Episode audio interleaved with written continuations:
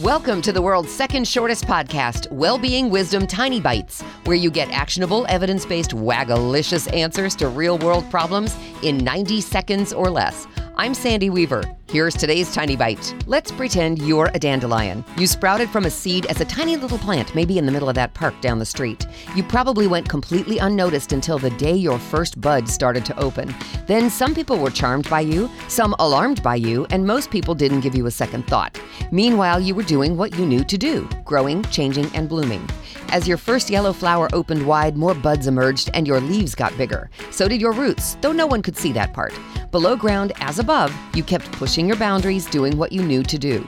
When not enough rain fell, you curled your leaves to conserve moisture. When the landscapers spread their weed killer, you found a way to persevere. When children playing ball stepped on you, you let that flower go and concentrated on the next one. And someday you'll bloom your last bloom, and that bloom will turn into a magical ball of lighter than air seeds. And they will be perfectly timed too, just like everything else that you've been.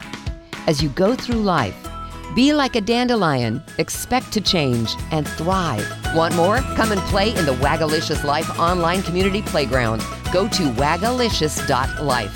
That's W A G A L I C I O U S dot life. Here's to your success, one tiny bite at a time.